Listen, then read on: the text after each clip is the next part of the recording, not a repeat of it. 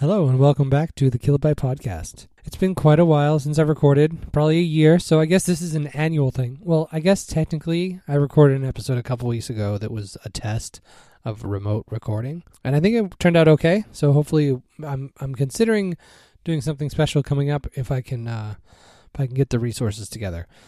Okay, if I can really just spend time focusing on actually recording the podcast. So this episode is slightly different than normal. If you're listening to this in the future, it is uh, March 30th, 2020, and we are in the middle of the coronavirus pandemic in the world. Massachusetts right now has 5,000 cases, or over 5,000 cases, and uh, 56 people so far have died from COVID 19. So I'm not going to dwell on the sadness and the failings of our government to slow the spread quickly. I, I think that Massachusetts is doing a pretty good job of keeping people home, and hopefully we'll get to go back at some point. I will tell my story first. It's really exciting, not really much of a story. The last time I went into work was on March 4th or 5th. So I had, that was the day and then I came home and I'm pretty sure I didn't go to work the next day cuz I had a cough and I wasn't feeling well. Then my son had a sore throat, so I took him and he got a strep test and he tested positive for strep and so from that point on I was home and then the following week I had a cough still, so I thought maybe I shouldn't go to the office if I have a cough because I don't know what it is. And then the following Friday, schools were canceled, and uh, I've been home ever since. So I guess technically coming this Thursday, I'll have been home for uh, four weeks straight, and it's fine. I have I worked from home before anyway, mostly in the afternoons, but I would be home one maybe one day a week or go to Newburyport a couple days a week, but come home early because I had conference calls and I didn't like to do conference calls at the office. It's been pretty normal from a work perspective for me doing the work. I'm actually probably busier than ever because Wednesdays I would go into Boston and it was a great time to see people that I worked with and discuss things and meet face to face, but not a lot of work got accomplished. And so now that I'm home all the time, I'm I'm working pretty hard and there's tons of work to do and my client is very busy. It's been okay. And my family, the kids are home. My wife is home she's a teacher. My wife has been doing a great job. I'll put a link in the notes um, for her YouTube channel where she's been doing remote learning. So every day she posts a video with a different um, activity or assignment for the kids. They can respond um, in the comments, or it, they're also for her classroom, so people in her actual classroom can post on there. And then there's a special Google Classroom for friends and family. And so she's been doing that, which has been really exciting, sort of, I guess, for her. It's a, a lot of work, but it's been great to see her figure out how to record a video, how to put it on the computer, how to do the edits for that, and she's had some really great responses and I think it's it's really good. This is actually the perfect segue into, you know, what I really wanted to talk about. So, this for my wife was a really good opportunity I think for her to try something new. It was figuring out remote learning. What does that mean? How do you teach kids remotely? And it's it's kind of um I think something we're going to see and a little bit of what we've seen and how businesses and people are going to adapt after we all kind of go back to our lives after this. I'm really curious to see like what does that mean? Like how how are our lives going to be different? What will people do differently? Are people going to go to concerts still? Are people going to go to the movie theater? Uh, will restaurants boom? Or are people going to slowly, cautiously get back to that?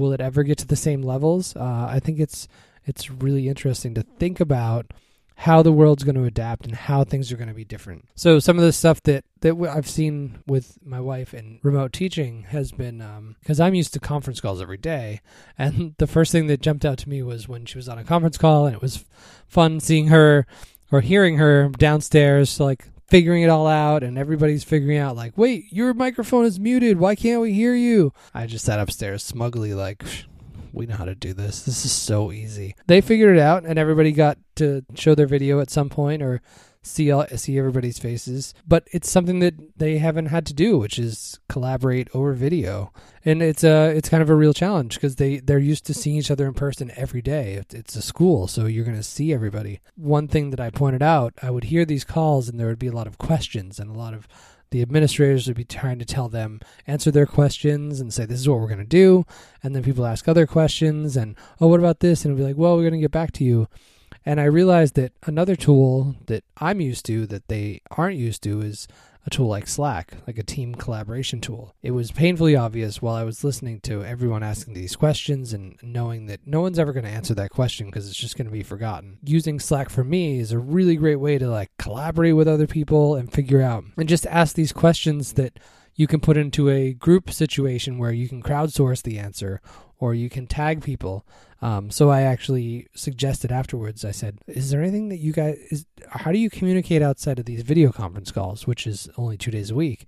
And she's like, "I don't know. We just do email." And I was like, "Oh no, that's you need something like Slack." So I went into uh, G Suite because they're you know the schools are very limited in the software that you can use because of privacy and so i found that Google Suite actually has Google Chat, which lets you create a room and you can add people to a room. It's not nearly as good as Slack is, um, but it gets the point across. So she actually started using that, and I was like, this is the perfect place. You can have a room for your second grade teachers, and they can all post in here and ask questions and share links to different things. So um, she started using that. So that was just the first level was the collaboration between teachers and them trying to figure it out. And then next is these challenges with teaching the students because there's all these concerns around privacy and equality and how do you teach the children. So you can't use Zoom because you know, they would have to use a private account, and you can't use a private account because they're not 13. But you can't use Google Classroom sometimes because then you would see all the people in the classroom and you would know who it is. But from a privacy perspective, you can't. And so you have this whole difficulty of like, how do I teach kids remotely? On top of all that, you have this other layer of like, well, some kids don't have the internet, so how do we do that? And it's it's been really interesting to see kind of how they're going to get around this. I try to provide feedback or thoughts of like, well, this is how we do things. We do agile software development, so maybe you could do a, like a check-in with kids and you could do like a 2-week sprint of of like these are the activities we're going to do for 2 weeks and everyone has to post daily about what they're doing and how they're doing, if they got blocked, if they had problems, and then you could have other meetings that you know follow up after the week is over and say how did everything go? Did did was there enough homework? Was there too much homework? Was there not enough work? It's been interesting trying to work with her through that to figure out how can you teach kids remotely? You obviously can't stand in front of a computer for 6 hours and and teach a lesson. That's that's never going to work because some kids aren't available for 6 hours. They don't have internet or they don't have a dedicated computer that they can use. It's an interesting challenge but they're adapting and they're going to figure it out. And I think there will be much more remote work and it'll become more acceptable. Teams will hopefully learn how to collaborate better remotely and do some jobs that they've never done before remotely. So I'm on the, the Little League board of directors in my town and we couldn't meet at the senior center. Definitely not at the senior center. We don't want to bring the bring the COVID there. So we met online and we had a meeting and it was it was fine. Like there's it it wasn't the best thing in the world. It wasn't the same as being in a room with everybody, but it was fine. We got the meeting done and everyone showed up.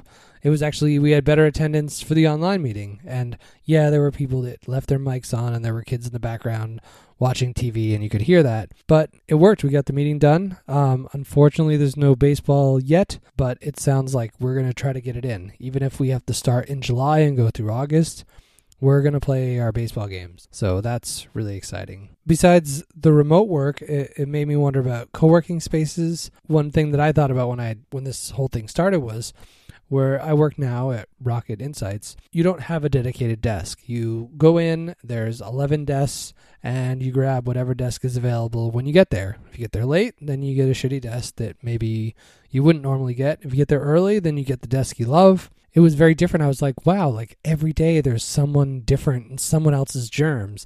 At least when I go into, if I had my old office where I had my same desk every day, at least it's my disgusting germs that are there every day and I'm not sharing. So, I think about places like WeWork where not only is it not it's it's just there's so many different people going through there dozens of companies that work there and they're bringing people in for interviews and they're bringing in clients and they're all just in this common area and it's it's a giant um, mess so i wonder if that will change how companies work and if they move away from these WeWork spaces to have uh, more dedicated workspaces. In the cities like New York, I, it's just packed. Like you can't go anywhere. At least out here in where I am, we can go out in the yard and we can walk around and there's plenty of space in the house. My my cousin is she's in New York City in uh, Queens and she's in a small apartment in a big apartment building. It's it's just packed and I wonder if with remote work becoming more acceptable and people learning like, oh yeah, people can do their job. If people will start to move out of cities, if people move towards the country, just because if this were to happen again, they don't want to be stuck in the city again. And the other one I've I had noticed the last few years that local businesses, a lot of local businesses had tried to complement their brick and mortar with an online component. It seemed to me that that was pretty smart because it seems that the brick and mortar have a little bit of a harder time and if they can if they can offsets that somehow with online it's great.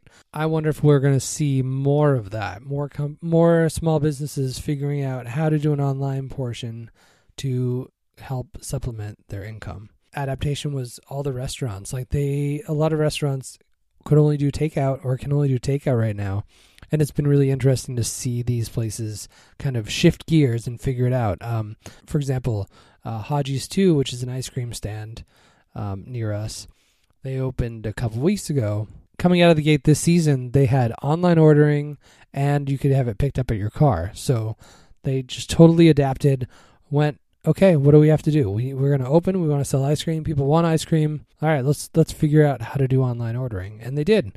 They figured out online ordering, and uh, another adaptation that a business did to, you know, get through this. My final thought is about manufacturing and service jobs. You know, in America, we've transitioned over largely to, uh, at least for local for local businesses a lot of service stuff, right? There's Starbucks, there's Walmart, there's all these stores, and there's Ulta and and Dick's Sporting Goods and Petco. Like there's all these stores, these retail, like where a lot of the employees work at those stores, or they work at the Dunkin' Donuts, or they work at the restaurant, and Applebee's, and all these places. Have we not diversified our workforce enough?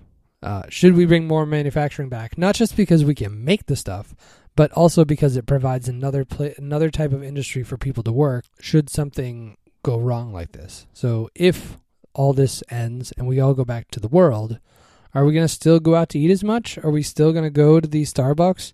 Uh, I don't know. It's a really interesting time. I know it's a really sad time. Lots of bad stuff is happening, but I'm trying to kind of look forward and be like, wow, this is a really interesting time.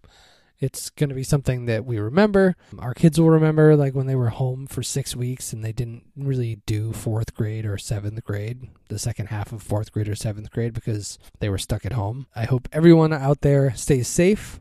I hope we all get through this and that everything turns out okay. That is my coronavirus podcast update. I look forward to um, recording another episode soon. Like I said, I'm going to try to do something special, maybe get some uh, some guests on the show remotely. I make no promises. Thanks for listening and uh, have a great day.